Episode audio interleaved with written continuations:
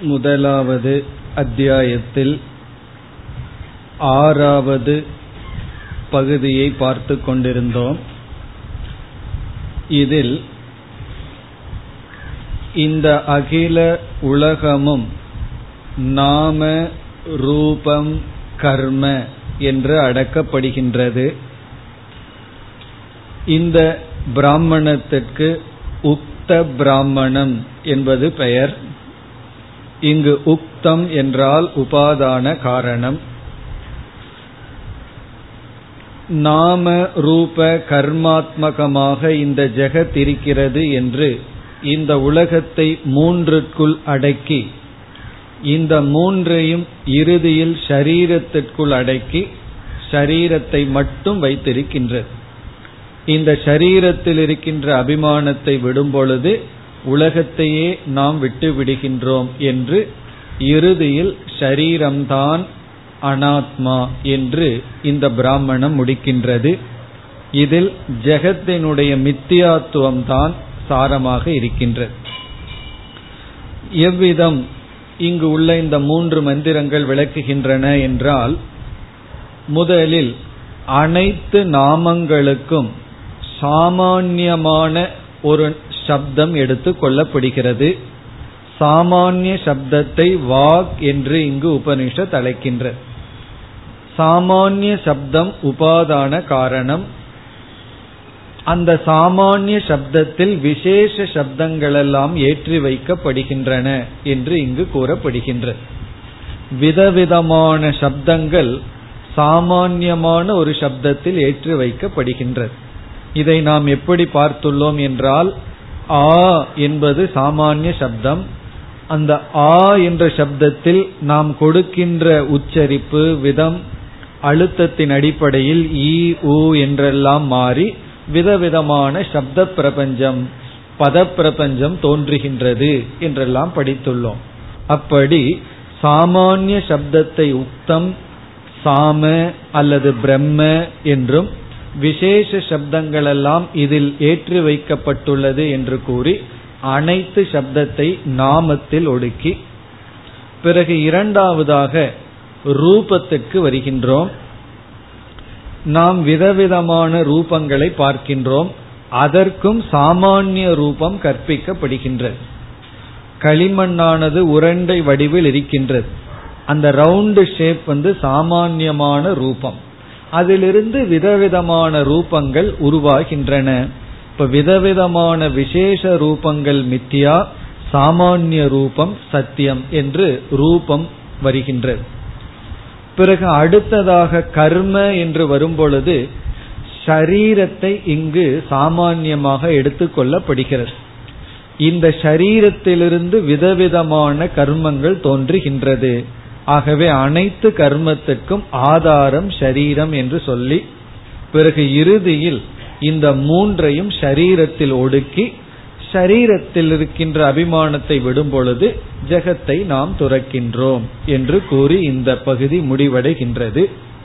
இதில் நாம ரூப கர்ம இந்த மூன்றும் இதரேதர ஆசிரயம் என்று சொல்லப்படுகிறது.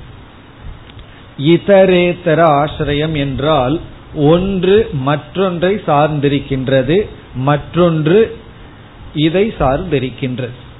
உதாரணமாக நாம ரூபம் ஒன்றை ஒன்று சார்ந்துள்ளது.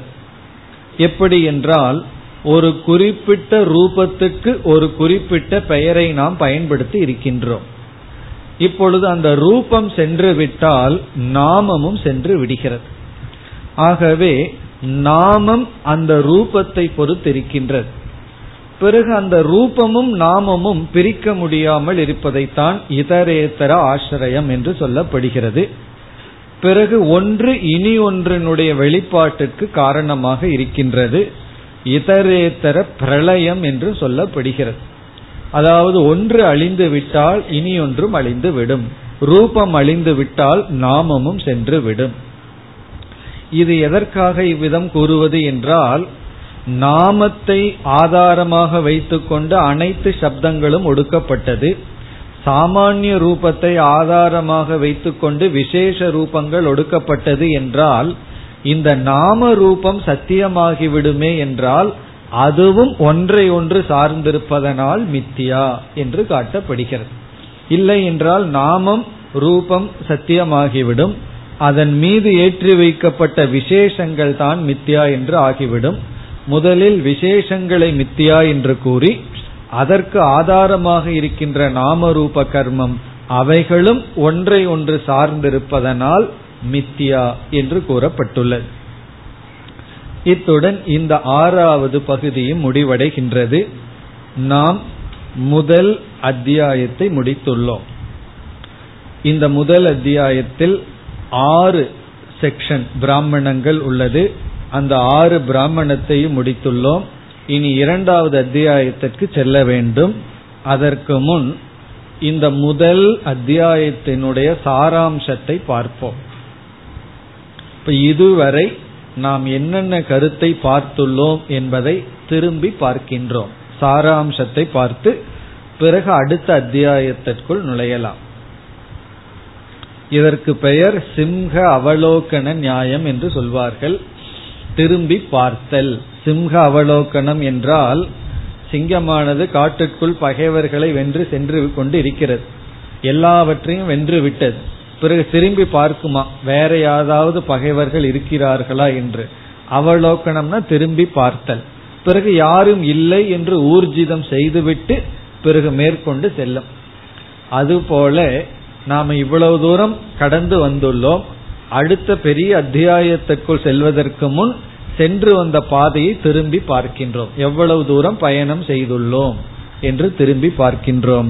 ஆகவே நாம் இதுவரை பார்த்த கருத்தினுடைய சாரம் என்னென்ன பாஷ்ய விசாரம் செய்துள்ளோம் என்பதை நாம் ஞாபகப்படுத்தி கொண்டு அடுத்த அத்தியாயத்திற்கு செல்லலாம். பொதுவாகவே உபனிஷத் எந்த முறையில் நமக்கு பிரம்மத்தை போதிக்கின்றது என்றால் அத்தியாரோப அபவாத நியாயப்படி. அதை நாம் மறந்துவிடக் கூடாது. உபனிஷத்து கிளாஸுக்கு என்ட்ரன்ஸ் டெஸ்ட் அத்தியாரோப அபவாதம்னா என்ன அப்படிங்கிறது தான் அத்தியாரோப அபவாத நியாயத்தை பயன்படுத்தி உபனிஷத் நமக்கு பிரம்மத்தை போதிக்கின்றது. இப்ப அத்தியாரோபம் என்றால் அனாத்மாவை ஏற்றுக்கொள்ளுதல். அனாத்மா அங்கீகாரத்தை தான் அத்தியாரோபம்னு சொல்றோம். அனாத்மா என்றால் நாம் பார்த்து அனுபவிக்கின்ற திருஷ்ய பிரபஞ்சம். இந்த திருஷ்ய பிரபஞ்சத்தை ஏற்றுக்கொள்ளுதல் அத்தியாரோபம் என்று சொல்லும் பொழுதே இந்த அனாத்மா அசத் அல்ல என்று சொன்னதாகி விடுகிறது. அசத்தா இருந்தா இருக்குன்னு எப்படி நாம சொல்ல முடியும்? ஆகவே அனாத்மாவை ஏற்றுக்கொள்வதன் மூலமாக அத்தியாரோபம் செய்வதன் மூலமாக நாம் பார்த்து அனுபவிக்கின்ற இந்த அனாத்மா அசத் அல்ல. நான் ரொம்ப பேர் அத்வைதிகளிடம் என்ன சொல்கிறார்கள்? பார்த்து இருக்கின்ற இந்த உலகத்தை மாயைன்னு சொல்கிறாயேன்னு சொல்லி நம் மீது குறை சொல்கிறார்கள். நாம் அசத் என்று சொல்லவில்லை. காரணம் இதை அத்தியாரோபம் செய்வதனால் ஏற்றுக்கொள்வதனால். இப்ப ஏற்றுக்கொண்டால் அசத் இல்லை என்றால் உடனே சத்தாகி விடுகின்றதே என்ற கேள்வி வரும்பொழுது அபவாதம் செய்கின்றோம். ஏற்றுக்கொண்ட இந்த பிரபஞ்சத்தை நீக்குவதனால் அது சத்தல்ல. என்ன சத்த நீக்க முடியாது. சத்துக்கு லட்சணமே பாதா ரகிதம் அபாத்தியம் சத்தியம். எதை நீக்க முடியாதோ அது சத். இந்த அனாத்மாவை நாம அபவாதம் செய்வதனால் அத்தியாரோபம்னா ஏற்றுக்கொள்கின்றோம் அபவாதம்னா நீக்குகின்றோம் இதை நீக்குவதனால் சத்தும் அல்ல. இதிலிருந்தே நமக்கு என்ன கிடைக்கின்றது? இந்த அனாத்மா அசத்தும் அல்ல சத்தும் அல்ல என்றால் இந்த ரெண்டுக்கு இடையில் இருக்கிறது பெயர் தான் மித்யா. இவ்விதம் அத்தியாரோப அபவாத நியாயமே இந்த உபதேச முறையே நமக்கு அனாத்மா மித்தியா என்பதை விளக்குகின்றது. இந்த மெத்தடிலேயே உபனிஷத்து நமக்கு என்ன செய்து விடுகின்றது? அனாத்மாவினுடைய மித்தியாத்துவத்தை நிரூபிக்கின்றது. வேற எந்த மெத்தட் யூஸ் பண்ணி பிரம்மத்தை விளக்கி இருந்தாலும் பிரம்மம் விளக்கப்பட்டிருக்கலாம். அல்லது விளக்கப்படாமல் போயிருக்கலாம். இந்த ஜெகத்தை மித்தியான்னு பண்ண முடியாது. ஜெகத்தை மித்தியான்னு பண்றதுக்கு இந்த ஒரே ஒரு முறைதான். ஏற்றுக்கொண்டு நிராகரித்தல் வரவேற்று நீக்குதல். சும்மா இருக்கிறவன உள்ள வர வச்சு பிறகு வேண்டான்னு வெளியே அனுப்புறது. அப்படி ஏற்றுக்கொண்டு நீக்குதல்களதான் இந்த உலகத்தை மித்தியாவாக்க முடியும். ஆகவே உபனிஷத்து வந்து அபவாதம் எவ்வளவு முக்கியமோ அதே முக்கியம் அத்தியாரோபம் ஏற்றுக்கொள்ளுதல். இந்த உலகத்தை வந்து அக்செப்ட் பண்ணிக்கிறது ரொம்ப முக்கியம். ஏன்னா இனிமேல் நாம் வந்து ஒரு முக்கியமான வாக்கியத்தை பார்க்க போறோம். இரண்டாவது அத்தியாயத்துல நேதி நேதின்னு ஒரு வாக்கியம். ந இதி ந இதின்னு மிக பிரசித்தமான ஒரு வாக்கியம். அதாவது அபவாத பிரதானமான ஒரு வாக்கியம். அபவாதம் அபவாதம் சொல்லிட்டு இருக்கீங்களே எங்க அபவாதம் இருக்கின்றதுன்னா அதுக்கு வந்து எல்லா இடங்களையும் கோட் பண்ற மந்திரம் வந்து ந இது இது இல்லை. இவைகளெல்லாம் இல்லை இல்லைன்னு அபவாதத்தை பார்க்க போகின்றோம். ஏற்கனவே அபவாதம் எல்லாம் நம்ம பார்த்துட்டோம். மிக தெளிவான மந்திரங்கள் எல்லாம் இனிமேல் வரப்போகின்றது தெளிவான நேரடியாக சொல்கின்ற மந்திரங்கள் வரப்போகின்றது அப்படி என்றால் நேதிக்கு முன்னாடி என்ன பண்ணியிருக்கணும்? அத்தியாரோபம் செய்திருக்க வேண்டும்.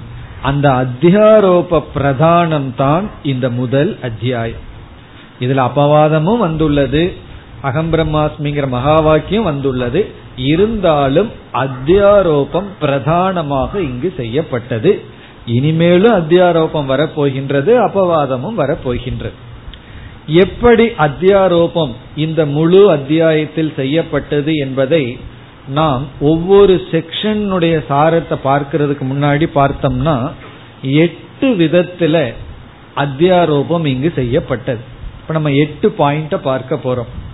எயிட் போல்ட் அத்தியாரோபம்னு நாம் இப்பொழுது பார்க்கின்றோம். இது வந்து முழு முதல் அத்தியாயத்தில் செய்யப்பட்ட அத்தியாரோபத்தினுடைய முறை. இந்த அனாத்மாவை வந்து நம்ம எட்டு விதத்துல ஏற்றுக்கொண்டுள்ளோம். அது இப்ப பார்க்க போற இந்த எயிட் பாயிண்ட்ங்கிறது முழு முதல் அத்தியாயத்தில் ஆங்காங்கு கூறப்பட்டதனுடைய சாராம்சம். அதற்கு பிறகு என்ன பண்ண போறோம்? ஒவ்வொரு செக்ஷன் ஆறு அத்தியாயத்துல ஒவ்வொரு செக்ஷனுடைய சாரத்தையும் நாம் பார்க்க போகின்றோம். அதுல எங்கு சங்கரருடைய பாஷ்யத்தை எப்படி பார்த்தோங்கிறதையும் நாம் ஞாபகப்படுத்தி கொள்ள போகின்றோம். அந்த எட்டும் ஒவ்வொன்றாக இப்பொழுது பார்க்கலாம். அதாவது இந்த முதல் அத்தியாயத்தில் எட்டு விதத்தில் இந்த உலகமானது ஏற்றுக்கொள்ளப்பட்டது. எட்டு விதங்களில் இந்த உலகத்தினுடைய இருப்பானது அத்தியாரோபம் செய்யப்பட்டது. முதல் கருத்து சாதன பிரபஞ்சம். சாதன பிரபஞ்சம் இந்த முதல் அத்தியாயத்தில் அறிமுகப்படுத்தப்பட்டுள்ளது. சாதன பிரபஞ்சம் என்பது என்ன என்றால் இந்த உலகத்தையே நம்ம பிரிச்சிருக்கோம். சாதன பிரபஞ்சம் சாத்திய பிரபஞ்சம்னு சொல்லி அந்த சாதன பிரபஞ்சத்தை முதல் ஃபார்ம் ஆஃப் அத்தியாரோபமா பார்க்கின்றோம். சில பொருள்களை நம்ம சாதனையா பயன்படுத்தி இந்த உலகத்துல வேறொரு பொருளை அடையிறோம்.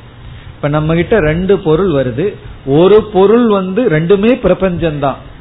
அது ஒரு பொருள் வந்து சாதனை ஆகிறது ஒரு பொருள் சாத்தியம் ஆகின்றது அப்படி பார்க்கையில் விதவிதமான கர்மங்கள் விதவிதமான உபாசனைகள் சாதன பிரபஞ்சம் ஆகின்றது என்ன இங்கு விதவிதமான உபாசனைகள் எல்லாம் சொல்லப்பட்டது. எதற்கு அந்த உபாசனை எதற்கு கர்மம் என்றால் சாதனையாக அவைகள் கூறப்பட்டது.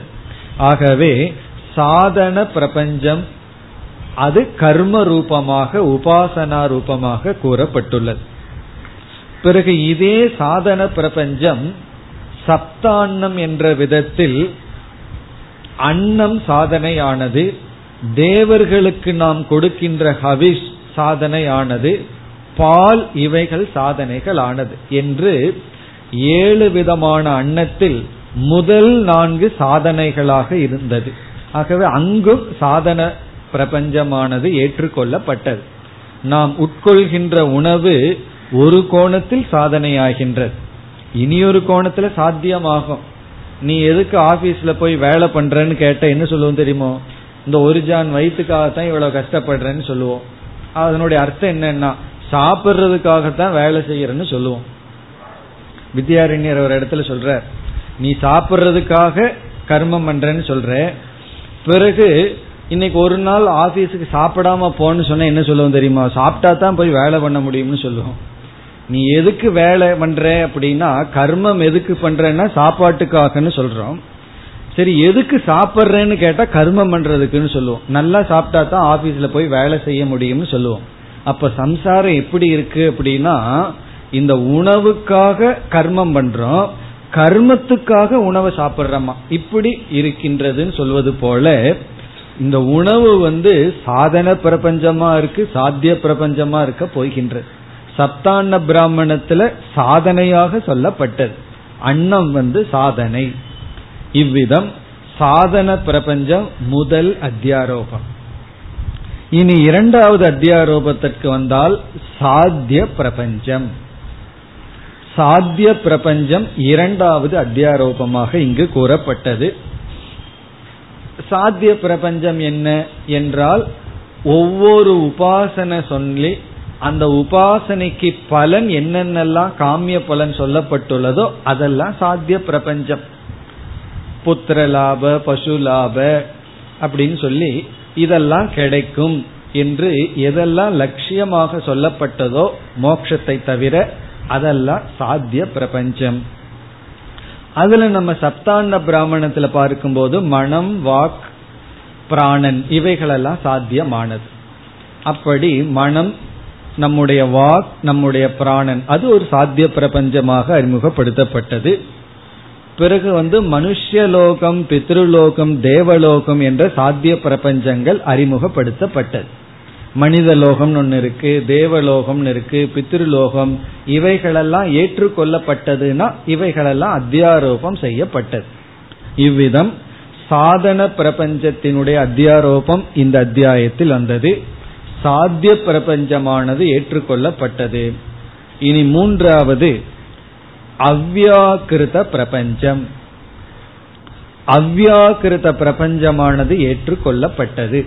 எதெல்லாம் அக்செப்ட் பண்ணிக்கிறோமோ அதெல்லாம் அத்தியாரோபம். பிரம்மத்தை தவிர பிரம்மத்தையும் ஏற்றுக்கிறோமே அது அத்தியாரோபம்னு கேட்டக்கூடாது. பிரம்மத்தை தவிர உண்மையிலே எதுவும் கிடையாது. இப்ப பிரம்மத்தை தவிர எதுவும் இல்லைங்கிற உண்மை தெரிஞ்சிட்டு பிரம்மத்தை தவிர வேற எதையாவது ஏத்துட்டோம்னா அதெல்லாம் அத்தியாரோபம். அப்படி மூன்றாவது அத்தியாரோபம் செய்யப்பட்டது அவ்யாக்கிருத பிரபஞ்சம். இதற்கு இனி ஒரு பெயர் மாயா. என்ன? அவ்யாக்கிருதம் ஆசீத். அவ்யாக்கிருதம் இருந்தது. அதிலிருந்து தான் இந்த உலகம் வந்ததுன்னு சொல்லும் பொழுதே நம்ம சாதன சாத்திய ரூபமான பிரபஞ்சத்துக்கு காரணமாக ஒரு அவ்யாக்கிருத பிரபஞ்சத்தை ஏற்றுக்கொண்டுள்ளோம். இந்த அவ்யாக்கிருத பிரபஞ்சத்திலிருந்து உருவாவது வியாக்கிருத பிரபஞ்சம் அது சாதனா பிரபஞ்சம் சாத்திய பிரபஞ்சம்னு பிரிக்கப்பட்டது. இப்ப நாம அனுபவிக்கிறது வெளித்தோற்றத்திற்கு வந்த பிரபஞ்சம். இந்த வெளித்தோற்றத்திற்கு வந்த பிரபஞ்சத்தை தான் சாதனா சாத்தியம்னு பிரிச்சோம். இந்த வெளித்தோற்றத்திற்கு வருவதற்கு காரணமாக இருக்கின்றது அவ்யாக்கிருத பிரபஞ்சம் என்று நாம் பிரிக்கின்றோம். அது மூன்றாவது அத்தியாரோபம். நான்காவது அத்தியாரோபம் ஜீவனுடைய கர்த்திருவம் ஜீவசிய கர்த்திருவம் ஜீவன் வந்து ஒரு கர்த்தா என்று ஏற்றுக்கொள்ளுதல். இதை ஏன் ஏற்றுக்கொள்ளுதல் சொல்கின்றோம் என்றால் இறுதியில வந்து உபனிஷத் ஜீவனுடைய உண்மையான சொரூபம் அகர்த்தா அபோக்தா என்பதுதான். ந ஹந்தி ந ஹன்யதே. யாரையும் இந்த ஆத்மா கொலை செய்வதில்லைங்கிற இடத்துல எந்த கர்மத்தையும் செய்வதில்லைங்கிறது தான் நம்ம பரம தாத்பரியம். அப்படி இருக்கும் பொழுது ஜீவன கர்த்தான்னு ஏற்றுக்கொண்டாதான் கர்மகாண்டமே செயல்படும். ஜீவன கர்த்தான்னு நினைச்சுதான் அவனுக்கு சாதனைகளை எல்லாம் சொல்ல முடியும். இப்ப ஜீவன கர்த்தான்னு உபனிஷத் ஏற்றுக்கொள்ளவில்லை என்றால் யாருக்கு கர்மத்தை எல்லாம் விகிதம் செய்ய முடியும்? யாருக்கு உபாசனைகளை எல்லாம் செய்யணும் சொல்ல முடியும்? ஆகவே ஜீவன கர்த்தான்னு ஏற்றுக்கொள்வது ஒரு முக்கியமான அத்தியாரோபம். இப்ப இந்த பூர்வபக்ஷம் எல்லாம் இனிமேல் பார்க்க போவோம். அதாவது இனிமேல் வர்ற பாஷ்யங்கள்ல ஒரு சந்தேகம் வரும். உபனிஷத்தே நம்ம கர்த்தான்னு ஏற்றுக்கொண்ட பொழுது அகர்த்தான்னு எப்படி சாஸ்திரமே தனக்குள்ளேயே வியாகாதம் பண்ண முடியும் செல்ஃப் கான்ட்ரடிக்ஷன் பண்ண முடியும். ஒரு இடத்துல உபனிஷத் வந்து ஜீவனை கர்த்தான்னு நினைச்சிட்டு பேசுது. இனி ஒரு இடத்துல அகர்த்தான்னு உபதேசிக்குது. அது எப்படிங்கிற கேள்வி எல்லாம் வர்ற இடத்துல நமக்கு நன்கு விளங்கும். கர்த்தான்னு ஏற்றுக்கொள்ள கூடாதுதான் அப்படி ஏற்றுக்கொண்டால் அது அத்தியாரோபம். இப்ப ஜீவசிய கர்த்திருவம் அதாவது எந்த இடத்துல ஜீவனுடைய கர்த்திருவம் இருக்கு அப்படின்னா ஜீவ சிருஷ்டி ஈஸ்வர சிருஷ்டின்னு நம்ம பிரிச்சு பார்த்தோம் சப்தாண்ட பிராமணத்துல. அப்ப ஜீவன் தானே ஒரு உலகத்தை படைக்கிறதுக்கு கர்த்தாவாக இருக்கின்றான். யார் மீது? ஈஸ்வரன் படைச்ச உலகத்துல தான் ஒரு உலகத்தை படைக்கின்றான். அப்ப ஜீவன் ஒரு பெரிய கர்த்தா. ஈஸ்வரனை போல ஒரு கர்த்தா. பகவான் வந்து இந்த உலகத்தை படைச்சு வச்சிருக்கார். நம்ம சும்மாவா இருக்கோம். அதற்கு மேல ஒரு உலகத்தை படைச்சு வச்சிருக்கோம். ஜீவ சிருஷ்டி நம்ம செய்துள்ளோம். சொப்பனத்தில் ஒரு உலகத்தை படைக்கின்றோம். அது மட்டுமல்ல ஒவ்வொரு செயலிலும் நான் இதை செய்கின்றேங்கிற கர்த்தத்துவத்துடன் செயல்படுகின்றோம். அந்த கர்த்தத்துவத்தை எல்லாம் தற்காலிகமாக ஏற்றுக்கொள்வது அத்தியாரோபம். இனி ஐந்தாவது நீங்களே சொல்லிடலாம். கர்த்தத்துவத்துக்கு அப்புறம் என்ன வரும்? போக்திருத்துவம். அது ஐந்தாவது அத்தியாரோபம். ஜீவன் வந்து ஒரு போக்தா. அவன் அனுபவிப்பவன். இந்த உலகத்தில் செயல்பட்டு செயலினுடைய விளைவை அனுபவிப்பவன். ஆனா உபனிஷத்து வேற இடத்துல என்ன பண்ணிருக்குன்னா கன்யதே அவன் கொலை செய்யப்படுவதில்லை. அவன் போக்தாவும் அல்ல. அப்படின்னு சொல்லப்பட்டிருக்கு. ஆனால் இடைப்பட்ட நிலையில் ஜீவன போக்தா என்று ஏற்றுக்கொள்கின்றது. அது அத்தியாரோபம். இப்ப ஜீவன கர்த்தான்னு எடுத்துட்டா ஒரு அத்தியாரோபம் போக்தான் எடுக்கிறது இனி ஒரு அத்தியாரோபம். ஜீவன் வந்து கர்த்தா போக்தாங்கிறது. இனி ஆறாவது நாம ரூப கர்ம. சிருஷ்டிய வந்து இந்த மூன்று விதத்தில் ஏற்றுக்கொள்ளுதல். நாம ரூப கர்மாத்மகமாக கூறுதல். ஒரு விதமான அத்தியாரோபம். இது வந்து ஆறாவது கருத்து. அதாவது எப்படியெல்லாம் அத்தியாரோபம் செய்யப்பட்டுள்ளதுங்கிற சாராம்சத்தை பார்த்து வருகின்றோம். நாம ரூப கர்மாத்மகமாக இந்த உலகமானது ஏற்றுக்கொள்ளப்பட்டது. அதாவது மற்ற விசேஷ நாமங்கள் எல்லாம் மித்தியா சாமானிய நாமம்னு ஒன்று இருக்கு. விசேஷ ரூபம் மித்தியா சாமானிய ரூபம் இருக்கு. அதே போல விசேஷமான கர்மங்கள் போய் சாமானிய கர்மம் ஒன்னு இருக்குன்னு சொல்லி நாம ரூப கர்மமாக ஏற்றுக்கொள்ளுதல். அது ஒரு விதமான அத்தியாரோபம். பிறகு அதுவும் இல்லைங்கிறது அபவாதம். பிறகு ஏழாவதாக ஷரீரம் ஷரீரத்தை ஏற்றுக்கொள்ளுதல். நாம ரூப கர்மத்தை ஷரீரத்துல ஒடுக்கி ஷரீரம்தான் இருக்கு என்று ஏற்றுக்கொள்ளுதல். அது ஒரு அத்தியாரோபம். அசரீரம் என்று சாஸ்திரம் உபதேசிக்கிறது அபவாதம். ஆனா சரீரம்னு ஏற்றுக்கொண்டால் இடைப்பட்ட நிலையில் அது ஒரு விதமான அத்தியாரோபம். இனி இறுதியாக சம்சாரம். சம்சாரத்தை ஏற்றுக்கொள்ளுதல். பிரம்மன் வந்து அசம்சாரி சொரூபமா அசம்சாரின்னு சொல்றோம். ஆனா சம்சாரம்ங்கிறது ஒன்னை ஏற்றுக்கொள்கின்றோம். அந்த சம்சாரம் என்ன என்றால் ஜீவன் வந்து போக்தாவாகவும் போக்கியமாகவும் இருத்தல். சம்சாரத்தினுடைய லட்சணம் வந்து ஜீவன் போக்தாவாம் இருக்கா போக்கியமாகவும் இருக்கின்றான். அதனுடைய அர்த்தம் என்ன என்றால் நம்ம பார்த்திருக்கோம். அதாவது நாம இந்த உலகத்தை அனுபவிக்கின்றோம் அப்ப போக்தா இந்த உலகம் நம்மை அனுபவிக்கின்றது. தேவானாம் பசுகுன்னு பார்த்தோம். தேவர்களுக்கெல்லாம் நம்ம ஒரு பசுவை போல் இருக்கோம். இப்ப தேவர்களெல்லாம் நம்மை அனுபவிக்கிறார்கள். நாமும் தேவர்களை அனுபவிக்கின்றோம் என்று இப்படிப்பட்ட சம்சாரத்தை ஏற்றுக்கொள்ளுதல். நாம போக்கியமாகவும் போக்தாவாகவும் இருத்தல் என்று சம்சாரஸ்ய அத்தியாரோபம் அப்படின்னா சம்சாரத்தை ஏற்றுக்கொள்ளுதல். இப்படி நம்ம இந்த முதல் முழு அத்தியாயத்தை பார்த்தோம் அப்படின்னா ஒவ்வொரு அத்தியாயத்துக்குள்ள போகும்போது முன்ன இருக்கிறது தெரியாது பின் இருக்கிறதும் தெரியாது.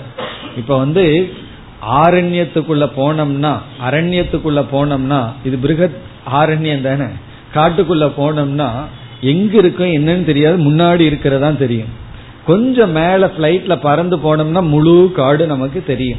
இப்ப நான் அந்த மாதிரி பறந்துட்டு இருக்கோம். முதலாவது அத்தியாயத்துல மேல இருந்து பார்க்கிறோம். இப்ப உள்ள போனோம்னா நமக்கு என்ன இருக்குன்னு தெரியாம இருக்கும். அது மட்டும் தெரியும். ஆனா வெளியிருந்து பார்க்கும்போது எப்படி இருக்குங்கிறது தான் இப்பொழுது பார்க்கின்றோம். அப்படி பார்க்கையில இந்த முதல் அத்தியாயத்துல அத்தியாரோபம் செய்யப்பட்ட விதம் இந்த இப்பொழுது நாம் பார்த்த விதத்தில் அமைந்துள்ளது. அங்கங்க இருந்ததை நம்ம பார்த்து சேகரித்து பார்த்தோம்னா இந்த எட்டு விதத்துல அத்தியாரோபமானது இங்கு கொடுக்கப்பட்டுள்ளது.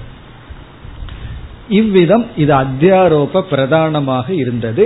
அபவாதமும் உள்ளே இருந்தது. மகா வாக்கியம் வரும்பொழுது அங்கு அபவாதம் இல்லாமல் எப்படி மகா வாக்கியம் வரும்?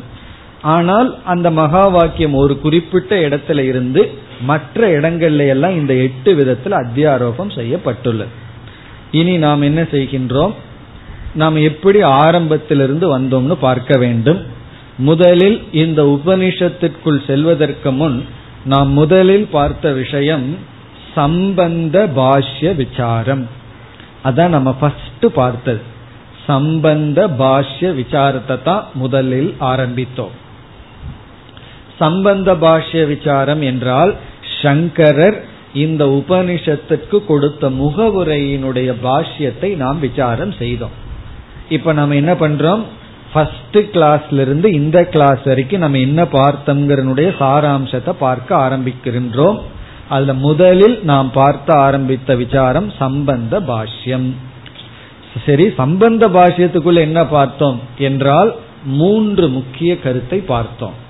ஒன்று கர்மகாண்டம் ஞான காண்டம் இந்த இரண்டும் பிரமாணம். கர்மகாண்ட ஞானகாண்டம் துவயமபி பிரமாணம். ஞானகாண்டம் உபனிஷத் எப்படி பிரமாணமோ அறிவை கொடுக்கிற கருவியோ அதே போல கர்மகாண்டமும் பிரமாணம் அறிவை கொடுக்கும் கருவி. இரண்டாவதாக பார்த்தது கர்மகாண்டம் சாதனம் ஞானகாண்டம் சாத்தியம். இதுதான் சம்பந்தம். சம்பந்தத்தை சொல்றதுக்கு முன்னாடி ரெண்டுக்கு ஈக்குவல் ஸ்டேட்டஸ் இருக்கணும். அப்பதான் சம்பந்தத்தை சொல்ல முடியும். ரெண்டு பேரும் மனுஷன்னு முடிவு பண்ணினதுக்கு அப்புறம் தான் இவங்க ரெண்டு பேரும் அப்பா பிள்ளைன்னு சொல்லியோ அல்லது வந்து சம்பந்தின்னு சொல்லி ஏதாவது சொல்ல முடியும். அப்படி கர்மகாண்டமும் ஞான காண்டமும் பிரமாணம்ங்கிற ஸ்டேட்டஸ் அடைஞ்சதற்கு பிறகு அப்புறம் சங்கர சம்பந்தத்தை சொல்றார் கர்மகாண்டம் சாதனையாக பயன்படுகிறது ஞான காண்டம் சாத்தியம். அப்போ நம்ம கர்மகாண்டத்தின் வழியா போய் சித்த சுத்தியை அடைஞ்சு ஞான காண்டம்ங்கிற சாத்தியத்துக்கு போகணும். இப்ப ஞான காண்டம்ங்கிறது சாதனம் சாத்தியம் பிரம்ம. அல்லது மோக்ஷம். மோக்ஷங்கிறது சாத்தியம் ஞான காண்டம் சாதனம். ஆனா கர்மகாண்டம் சாதனம் ஞான காண்டம் சாத்தியம். பிறகு மூன்றாவதாக பார்த்த கருத்து கர்மமே மோக்ஷத்தை கொடுக்காது. கர்மத்தினால மட்டும் மோட்சத்தை அடைய முடியாது. இந்த மூன்று கருத்தை தான் சங்கரர் தன்னுடைய சம்பந்த பாஷ்யத்தில் வைத்துள்ளார். அதை நம்ம விசாரமா விளக்கமாக பார்த்து முடித்தோம். இப்படித்தான் நம்ம பிருகதாரண்யத்திற்குள் நுழைந்தோம். சங்கரருடைய சம்பந்த பாஷ்யத்துடன் நுழைந்தோம். இப்பொழுது நாம் முதல் பகுதிக்கு வருகின்றோம். முதல் செக்ஷன் முதல் பிராமணத்தினுடைய சாராம்சம். இதற்கு பெயர் அஸ்வ பிராமணம் முதல் பிராமணத்துக்கு பேரு அஸ்வ பிராமணம் இங்கு என்ன நடந்தது? என்றால் இது ரெண்டே மந்திரத்துடன் கூடிய பிராமணம் இது. இப்ப முதல் பிராமணத்தில் என்ன இருந்தது என்றால் க்ஷத்ரியன் அஸ்வமேதை என்ற ஒரு யாகத்தை செய்து அதனால் கிடைக்கின்ற புண்ணியத்தின் மூலமா சொர்க்கத்திற்கு செல்ல முடியும். ஆனால் பிராமணன் அந்த யாகத்தை மானசீகமாக செய்தாலே அதே புண்ணியத்தை அடைந்து சொர்க்கத்துக்கு செல்லலாம். ஆகவே இங்கு அஸ்வமேத யாகத்தில் பயன்படுத்துகின்ற அஸ்வக குதிரையை விராட்டுக்கு நாம் ஒப்பிடப்பட்டு தியானம் செய்யப்படுகின்றது. அப்ப இங்க என்ன செய்யப்படுகிறது என்றால் வியஷ்டி சரீரே சமஷ்டி திருஷ்டிகி வியஷ்டி ஒரு உடலில் அஸ்வமேத யாகத்தில் பயன்படுத்துகின்ற குதிரையை ஆலம்பனமாக வைத்துக்கொண்டு இந்த பிரபஞ்சத்தையே அதில் பார்த்தல். இந்த உபாசனை தான் இங்கு செய்யப்பட்டது. இந்த உபாசனையை கத்திரியன் செய்வதல்ல பிராமணன் முதலியவர்கள் செய்வது. ஏன்னா அவர்களுக்கு யாகத்தை செய்ய தகுதி இல்லை. அப்படி செய்தால் பலன் வந்து யாகத்தை செய்த பலன் கிடைக்கின்றது. இதே யாகத்தை நாம் சித்த சுத்திக்காக செய்யும் பொழுது உபனிஷத்துக்கு நாம் தகுதியை அடைகின்றோம். இதுதான் முதல் பிராமணத்தினுடைய சாரம். இப்ப இதை நம்ம எப்படி மெயின் ஐடியாவோட கனெக்ட் பண்ணணும்னா இங்கு உபாசனை என்பது சாதன பிரபஞ்சத்தினுடைய அத்தியாரோபம். ஏன்னா உபாசனைங்கிறது ஒரு விதமான சாதனை. இந்த சாதனை அத்தியாரோபமாக கூறப்பட்டுள்ளது ஏற்றுக்கொள்ளப்பட்டுள்ளது. இப்ப இதுதான் முதல் பிராமணத்தினுடைய சாராம்சம். இப்ப ஃபர்ஸ்ட் பிராமணத்திற்கு பெயர் அஸ்வ பிராமணம். அதில் விராட்டை நாம் தியானிக்கின்றோம். இந்த இரண்டாவது செக்ஷன்ல ஏழு மந்திரங்கள். இது அக்னி பிராமணம் என்று பெயர். அக்னி பிராமணம் என்றால் இங்கும் அக்னியில் அக்னியை ஆலம்பனமாக வைத்துக் கொண்டு நெருப்பை ஆலம்பனமாக வைத்துக்கொண்டு விராட் தத்துவத்தை தியானிக்க வேண்டும். இங்க உபாசிய தேவதை விராட் பிறகு வந்து ஆலம்பனம் அக்னி. இதுவும் ஒரு விதமான உபாசனை தான். இதுவும் சாதன பிரபஞ்சத்தினுடைய அத்தியாரோபம். பிறகு இந்த இடத்தில் இந்த ரெண்டாவது செக்ஷன்ல நாம வந்து ஒரு பாஷ்ய விசாரத்தை பார்த்தோம். அந்த பாஷ்யத்துக்கு பேரு கட பாஷ்யம் அப்படின்னு பார்த்தோம். அதாவது இங்கு நாம பார்த்த பாஷ்ய சங்கரருடைய விசாரத்தினுடைய சாரம் என்னவென்றால் சிருஷ்டிக்கு முன்னாடி காரணம் இருந்துதா காரியம் இருந்துதா என்ற விசாரத்தை நம்ம செய்தோம். சிருஷ்டிக்கு முன்னாடி காரண சத்தா விசாரக சிருஷ்டிக்கு முன்னாடி காரிய சத்தா விசாரக. இப்ப சில பேர் என்ன சொல்கிறார்கள் கணிய விஞ்ஞானவாதிகள்லாம் எந்த காரணமும் அல்ல அது வாட்டுக்கு அது வந்துள்ளது காரணம் இல்லாமல் வந்துள்ளதுன்னு சிலர் சொல்கிறார்கள். நம்ம முதல்ல வந்து எந்த ஒன்று தோன்ற வேண்டும் என்றால் அதற்கு காரணம் இருக்க வேண்டும்னு பார்த்து காரண சத்தாவை நிரூபணம் செய்தோம். அது நம்ம பார்த்த முதல் கருத்து. இரண்டாவது கருத்து வந்து காரியமும் இருந்ததுன்னு பார்த்தோம். இல்ல அப்படின்னா அசத்திலிருந்து சத்து வந்துடும் ஆயிரும். காரியமும் இருந்தது. இப்ப காரியம் இருந்ததா இருந்தா அது ஏன் வர வேண்டும்னா வெளித்தோற்றத்திற்கு வராமல் இருந்த காரியம் வெளித்தோற்றத்திற்கு வருவதுதான் சிருஷ்டி என்று இங்கு காரிய காரண விசாரத்தை நாம் மேற்கொண்டோம். இங்கு இரண்டாவது செக்ஷன்ல. இனி நாம் மூன்றாவது பகுதியினுடைய சாரத்திற்கு சென்றால் மூன்றாவது பிராமணத்திற்கு உத்கீத பிராமணம் என்பது பெயர். உத்கீத பிராமணம். இதுல வந்து இருபத்தி எட்டு மந்திரங்கள் இருந்தது. இங்கு பிராண உபாசனை நடைபெற்றது. பிராணனுக்கு வந்து விதவிதமான முக்கியமா ஆறு குணங்கள் கூறப்பட்டு உபாசனை செய்யப்பட்டது. இங்கு பிராணனினுடைய சுத்தத்துவம் தெளிவாக விளக்கப்பட்டது. பிராணன் சுத்த சுரூபம் என்பது. இது வந்து உபனிஷத்துல பெட்ட ஐடியா. அடிக்கடி இந்த கருத்து வரும். இதுல வந்து நம்முடைய இந்திரியங்கள் வந்து நல்லதையும் பார்க்குது கெட்டதையும் பார்க்குது கண்ணு நல்லதையும் பார்க்கும் கெட்டதையும் பார்க்கும். காது நல்லதையும் கேட்கும் கெட்டதையும் கேட்கும். அப்படி நல்ல விஷயங்களை கிரகிக்கின்ற இந்திரியங்களை தேவர்கள் என்றும் தீய விஷயங்களை கிரகிக்கின்ற இந்திரியங்களை அசுரர்கள் என்றும் கூறப்பட்டு இந்த இந்திரியங்கள் வந்து தேவர்களால் அசுரர்களால் தாக்கப்பட்டது என்று கூறப்பட்டது இப்ப கண்ணு வந்து நல்லதும் பண்ணுது கெட்டதும் பண்ணுது. ஆனா பிராணனிடம் அசுரர்கள் எல்லாம் வரும்பொழுது வெற்றி கொள்ள முடியவில்லைன்னு சொல்லி பிராணன் சுத்த சுரூபம். இதிலிருந்து எல்லா மனிதர்களும் நல்லவர்கள் அப்படிங்கிற கருத்து வருகின்றது. ஏன்னா எல்லோருமே தூங்கும் போது அவர்கள் தூய்மையானவர்கள் தான். இந்த இந்திரியம் மனது செயல்படும் பொழுதுதான் நல்லது கெட்டதெல்லாம் வருகின்றது. இப்ப life is pure in everyone அப்படிங்கிற கருத்து. அப்ப வந்து நம்ம வெறுத்தாலும் என்ன சொல்வார்கள்? நான் உன்னை வெறுக்கவில்லை உன்னுடைய செயலை வெறுக்கின்றேன். நான் உன்னை வெறுக்கவில்லை உன்னுடைய எண்ணத்தை வெறுக்கின்றேன். உன்னுடைய பாவனையை வெறுக்கின்றேன்னு சொல்லணும்.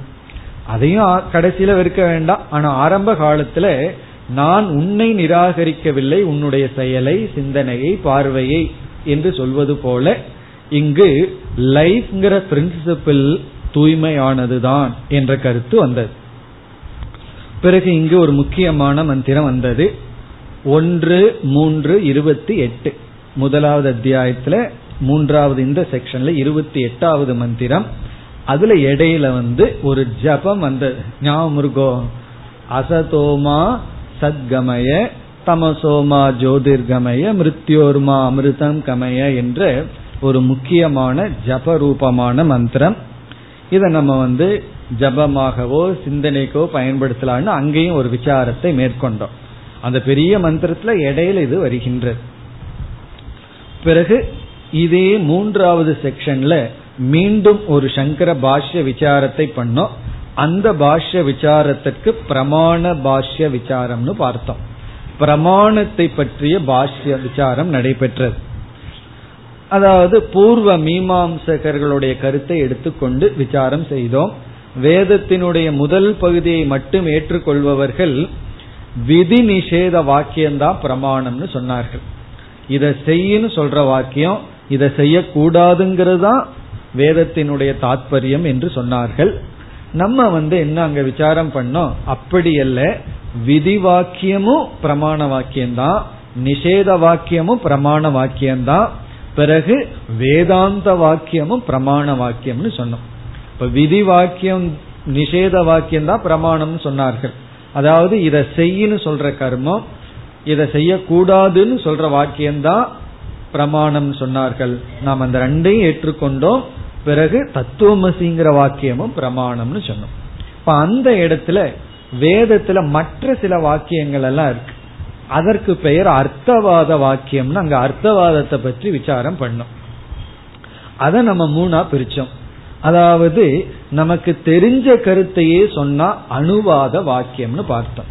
அது பிரமாணம் அல்ல இப்ப அக்னி உஷ்ணமாக இருக்கிறதுன்னு வேதத்துல ஒரு வாக்கியம் வந்தா அதை வந்து பிரமாணம்னு சொல்ல வேண்டாம். ஏன்னா நம்ம தொட்டு பார்த்தாவே தெரிஞ்சிடும் அது வந்து அணுவாத வாக்கியம். அணுவாதம்னா தெரிஞ்சதையே திருப்பி சொல்லுதல். பிறகு இரண்டாவது குணவாதம்னு பார்த்தோம். குணவாதம்னு ஒரு கற்பனைக்காக சாஸ்திரம் வந்து வேதம் வந்து நம்முடைய அனுபவத்துக்கு பிரத்யக்ஷ பிரமாணத்துக்கு விரோதமா சொல்லும். அத குணவாதம் சொல்றது அதுவும் பிரமாணம் அல்ல. அதாவது இந்த ஒரு யூபத்தில் இந்த ஒரு ஸ்தம்பத்துல நீ வந்து இந்த தேவதைய பார் அப்படின்னா அந்த ஸ்தம்பம் தேவதை அல்ல. இதெல்லாம் குணவாதம்னு பார்த்தோம். குணவாதம்னா நம்ம அனுபவத்துக்கு முரண்பட்டு இருக்கிற வார்த்தை. வேதம் சொல்லிட்டுங்கிறதுனால அது சத்தியம் அல்ல அதை குணவாதம்னு போடணும். பூதார்த்தவாதம்னு ஒரு அர்த்தவாதத்தை பார்த்தோம். அதாவது இந்திரனுடைய கையில வஜ்ராயுதம் இருக்குன்னு வேதம் சொல்லுது. இதை நம்ம வந்து நிரூபிக்கவும் முடியாது பொய்னும் சொல்ல முடியாது உண்மைன்னு சொல்ல முடியாது. இந்திரன் கையில ஏன் அது இருக்கக்கூடாது? அது இருக்க முடியாதுன்னு சொல்ல முடியாது. அதே போல இருக்குன்னு நம்ம வேற பிரமாணத்துல நிரூபிக்க முடியாது. இப்ப நம்ம என்ன சொன்னோம்? அணுவாதத்தை பிரமாணம்னு ஒத்துக்கல குணவாதத்தை பிரமாணம்னு ஒத்துக்கல.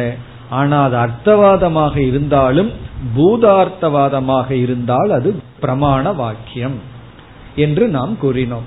அப்ப இந்த இடத்துல என்ன முடிவு செய்தோம்னா வேதத்துல எங்கெல்லாம் விதி இருக்கோ இதை செய்யணும் சொல்லுதோ அது பிரமாணம். எங்கெல்லாம் நிஷேதம் இருக்கோ இதை செய்யாதன்னு சொல்லுதோ அதையும் முக்கியமா எடுத்துக்கணும். பிறகு வந்து நமக்கு ப்ரூவும் பண்ண முடியாது டிஸ்ப்ரூவும் பண்ண முடியாதத பிரமாணமா எடுத்துக்கிறோம். சொர்க்கம் இருக்குன்னு சொல்லுது. ஆனா நித்தியம்னு சொன்னா அது குணவாதம் ஆயிரும் சொர்க்கம் இருக்கு அப்படின்னு சொல்லும் போது இப்ப பூமியில பூமி இருக்குன்னு சொல்றது போல சொர்க்கம் இருக்குங்கிறது குணவாதம். நம்ம நிரூபிக்க முடியாது. குணவாதம் அல்ல பூதார்த்தவாதம். அதை நம்ம நிரூபிக்க முடியாது. ஆனால் ஏற்றுக்கொள்கின்றோம். பிறகு கடைசியா வேதாந்த வாக்கியம். நமக்கு விதி நிஷேதம் பூதார்த்தவாதம் எல்லாம் முக்கியம் இல்லை வேதாந்த வாக்கியமும் பிரமாணம். இருக்கிற ஃபேக்ட் சொல்றதும் பிரமாணம். அது நமக்கு தெரியவில்லை. வேற இந்திரியங்கள் மூலமாக வேற பிரமாணத்துல தெரியாதத உபனிஷத் சொல்கின்றது. ஆகவே அதுவும் பிரமாணம். என்ற ஒரு முக்கியமான பிரமாணத்தை பற்றிய பாஷ்யத்தை பார்த்தோம். இதுல மூன்றாவது பிராமணத்தில். இனி நம்ம நான்காவது பிராமணத்திற்கு வருகின்றோம். இதற்கு பெயர் புருஷவித பிராமணம்.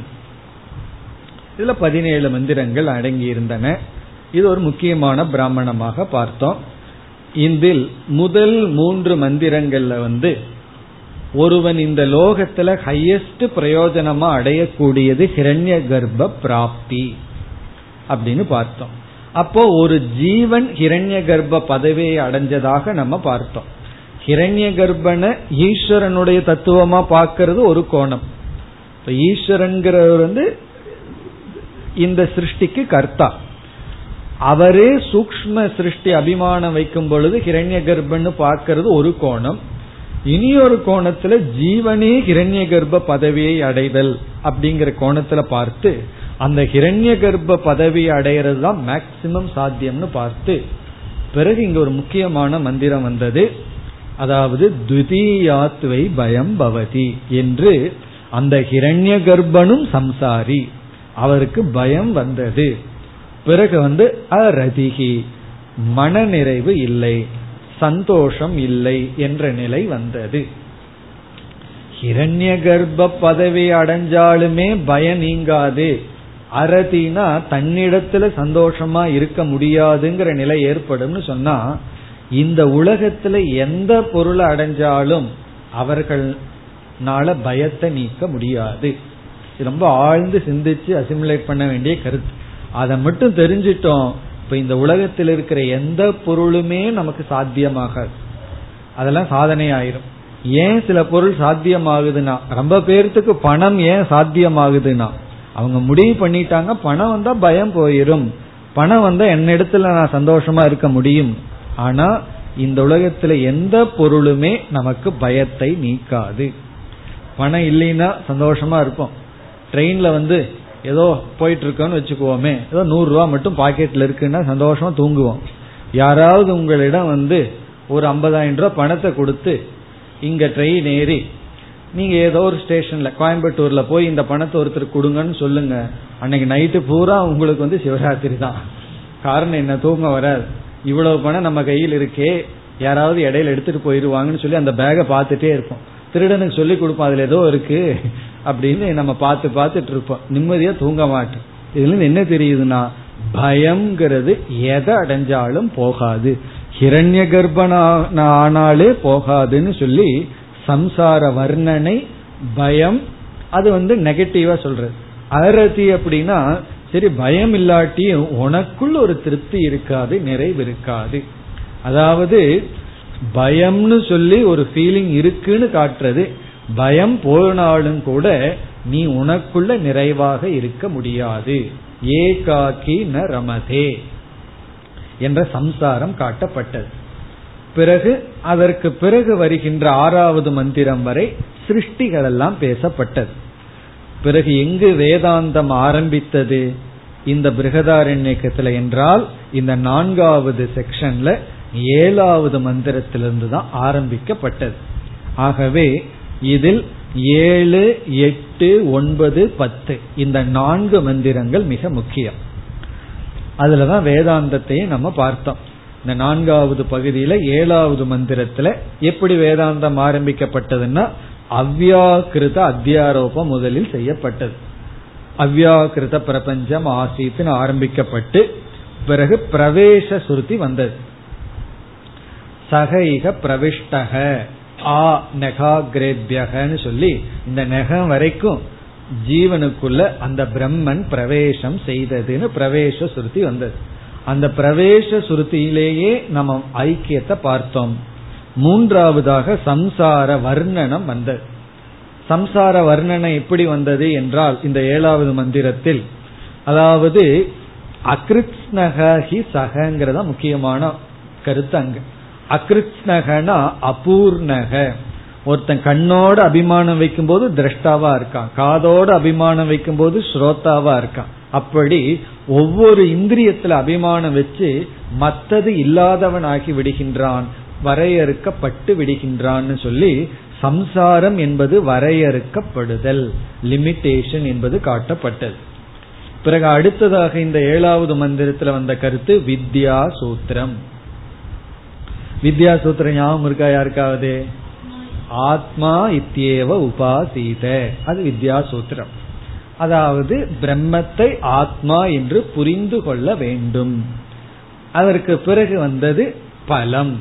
வித்யா சூத்திரத்தை புரிஞ்சுட்டா நமக்கு கிடைக்கின்ற பிரயோஜனம். இந்த அனைத்து வேதாந்த கருத்துக்களும் இந்த ஏழாவது மந்திரத்தில் வந்தது.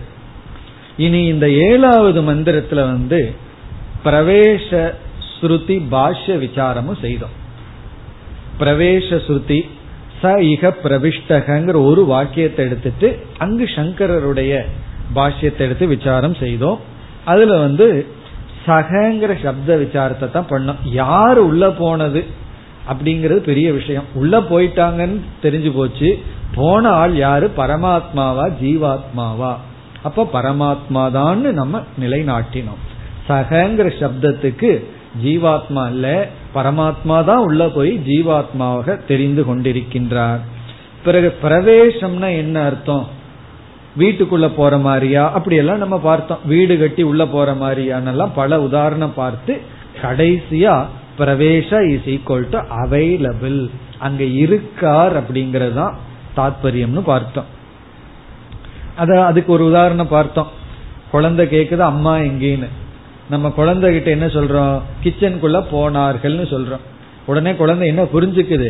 உள்ள போனது தாத்பரியம் அல்ல கிச்சன்ல அம்மா இருக்கிறார்கள். இப்ப உள்ள போயிருக்காங்கன்னு நம்ம சொல்றதனுடைய அர்த்தம் அவைலபிள் அங்க இருக்கின்றது. அப்படி பரமாத்மா நம்ம சரீரத்துக்குள் வீற்றிருக்கின்றார் என்ற விசாரத்தை பார்த்தோம். பிறகு வந்து அத்வைதம்ங்கிற கருத்தை எடுத்துட்டா பல தோஷங்கள் வரும்னு பூர்வபக்ஷி சொல்ல அதையெல்லாம் நிராகரணம் செய்தோம். அதற்கு அடுத்ததாக அதே ஏழாவது மந்திரத்தில் வித்யா சூத்திர பாஷ்யம் பார்த்தோம். ஆத்மா இத்தேவ உபாசீதங்கிற இடத்துல சில பாஷ்ய விசாரம் நடந்தது. அங்க வந்து ஆர்த்தி பாவனா சாப்தி பாவனான் எல்லாம் பார்த்தோம். அதாவது ஒரு பூர்வபக்ஷி என்ன சொல்றான்? வேதமானது சப்தத்திலேயே நமக்கு வந்து கமாண்ட் பண்ணும். அந்த வார்த்தைக்கே சக்தி இருக்கு நம்மை தூண்டுவதற்கு அப்படின்னு எல்லாம் சொன்னான்.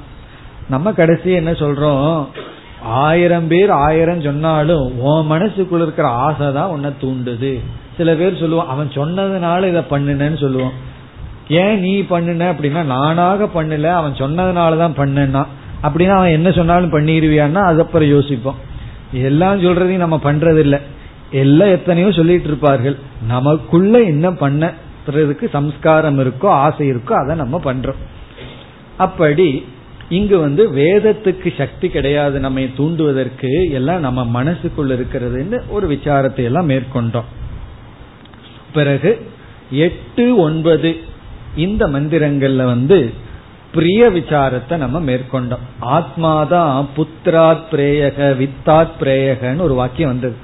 இதனுடைய விளக்கத்தை நம்ம இனி ரெண்டாவது அத்தியாயத்துல பார்க்க போகின்றோம். மைத்ரேயி பிராமணம்னு வரப்போகுது. அங்க நம்ம பார்க்க போறோம். இந்த பிரியத்தை பற்றியும் அதிக விசாரம் செய்ய போகின்றோம். அதனுடைய சாராம்சத்தை இங்க நம்ம செய்தோம். அதாவது ஏன் ஆத்மாவை லட்சியமா வச்சுக்கணும்னா நமக்கு பிரியமான வஸ்து ஆத்மாதான். வேற எதுவுமே பிரியம் அல்ல மத்தத பிரியம்னு நீ சொல்றதுக்கு காரணம் உன்னோட சம்பந்தப்பட்டிருக்கு. உனக்கு எப்பொழுது துக்கத்தை கொடுக்குதோ அப்ப அதெல்லாம் அதை நீ விட்டு விடுவாய். என்று இது பிரேயஸ் பிரியத்தமம் அப்படின்னு சொல்லி அறிமுகப்படுத்தப்பட்டு ஆகவே இந்த ஆத்மாவை நம்ம அறிந்து கொள்ள வேண்டும் என்ற கருத்து வந்தது. இனி அடுத்ததாக பத்தாவது மந்திரம் அதான் மகா வாக்கிய மந்திரம்.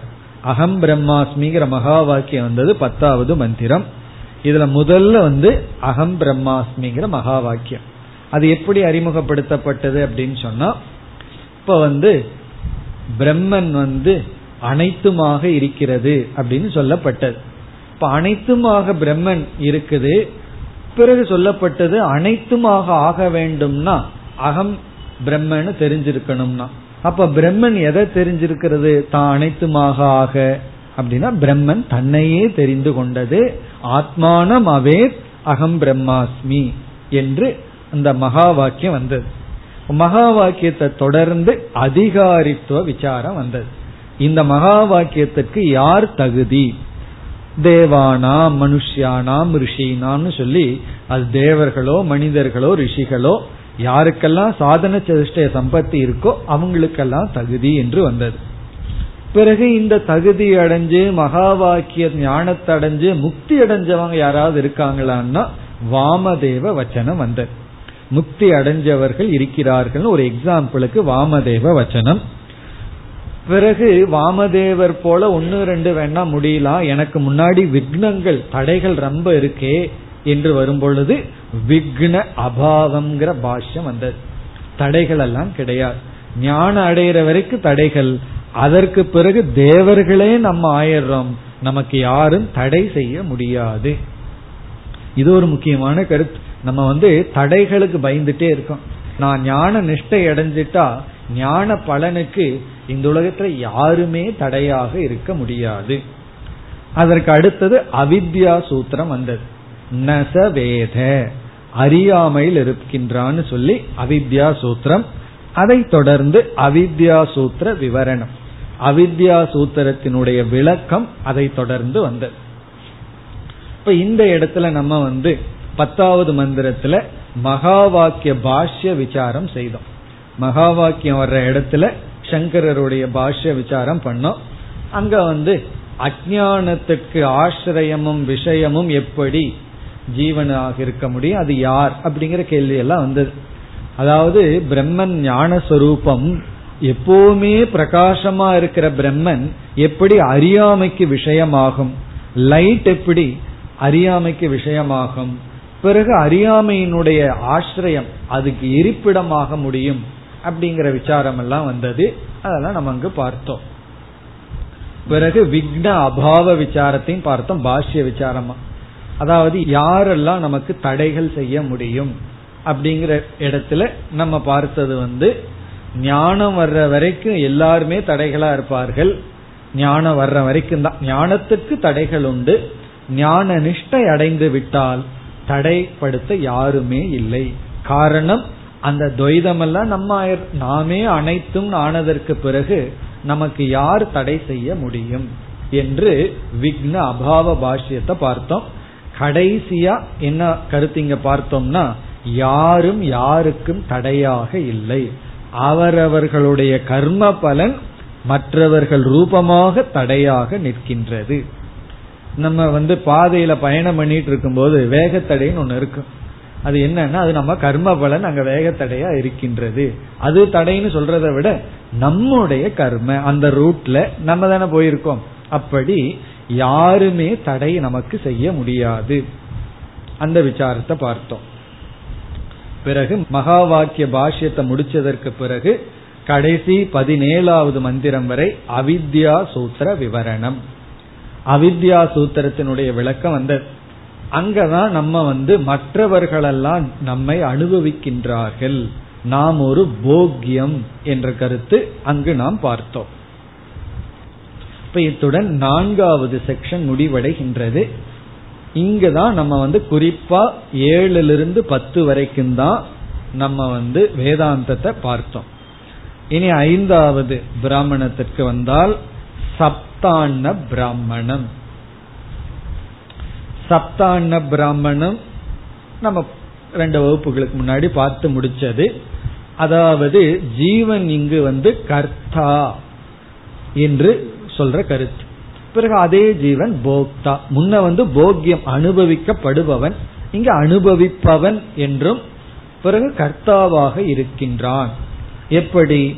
இந்த பிரபஞ்சத்தில் இருக்கின்ற அனாத்மாக்களை ஏழாக பிரிக்கப்பட்டு அது வந்து சப்த அன்னம் என்று சொல்லப்பட்டது. அந்த ஏழுல வந்து நாம சாப்பிடுகின்ற உணவு தேவர்களுக்கு கொடுக்கின்ற ரெண்டு ஹவிஷ் பிறகு பால் இவைகளெல்லாம் சாதன ரூபமான அன்னமாகவும் பிறகு ஜீவனிடம் இருக்கின்ற ஆத்மானம் என்று சொல்லப்படுகின்ற மனம் வாக் பிராணன் என்பது சாத்திய ரூபமாகவும் பிரிக்கப்பட்டது. பிரிக்கப்பட்டு இந்த சப்த அன்னத்தை ஜீவன் அனுபவிக்கின்றான். அதுல வந்து சாதனா ரூபமாகவும் சாத்திய ரூபமாகவும் அனுபவிக்கின்றான் என்று சொல்லப்பட்டது. பிறகு இதே ஐந்தாவது செக்ஷன்ல வந்து சாதனா சாத்தியம் அறிமுகப்படுத்தப்பட்டது. அதுவும் முக்கியமான கருத்து. அது வந்து பதினாறாவது மந்திரத்தில். அதாவது கர்மகாண்டத்தின் மூலமாக நாம் மேக்சிமம் அடையக்கூடிய சாத்தியம் என்ன என்று சொல்லப்பட்டது. அதில் மனுஷலோக பித்ருலோக தேவலோகன்னு வந்தது. இந்த மனித உலகம் இதுவே ஒரு பெரிய சாத்தியம். மரம் செடி கொடிகளாகவோ மிருகமாகவோ பிறக்கிறத விட இந்த பூலோகத்துல மனித சரீரத்தை எடுக்கிறது தான் பெரிய சாத்தியம். அதை விட அதிக சுகம் பித்ருலோகம் மற்ற லோகங்கள். அதை விட மேக்சிமம் வருவது தேவலோகம் அல்லது ஹிரண்ய கர்ப்ப பிராப்தி. இந்த மூன்று தான் சாத்தியங்கள் என்று அறிமுகப்படுத்தப்பட்டு இந்த மூன்றுக்கான சாதனைகளும் சொல்லப்பட்டது. அதாவது புத்திரேன அயம் லோகக பிறகு வந்து கர்மனா பித்ருலோக வித்யா தேவலோக புத்திரன் துணை கொண்டு மனித லோகத்தை அடையலாம். பிறகு வந்து கர்மத்தின் துணை கொண்டு மற்ற லோகங்கள் வித்யா உபாசனையினால் தேவலோகம் என்று இப்ப இந்த மந்திரம் ஏன் முக்கியம்னு சொல்றோம்னா இந்த மந்திரத்துலதான் சங்கரர் வந்து கர்ம காண்டத்துக்கு இவ்வளவுதான் பலன்னு உபனிஷத்தை நிர்ணயம் பண்ணியிருக்கு. இதுல மோக்ஷத்துக்கு சாதன சாத்தியமே வரல. மோக்ஷங்கிற சாத்தியமும் இங்க சொல்லல. மோக்ஷத்துக்கான சாதனையும் கர்ம காண்டத்தில் இல்லை. ஆகவே ஞான காண்டத்திற்கு வரணும். ஞான காண்டம் சாதனை கர்மகாண்டத்துல சொல்லாத சாத்தியமான மோக்ஷம் சாத்தியம் என்ற கருத்தை வலியுறுத்தினார்.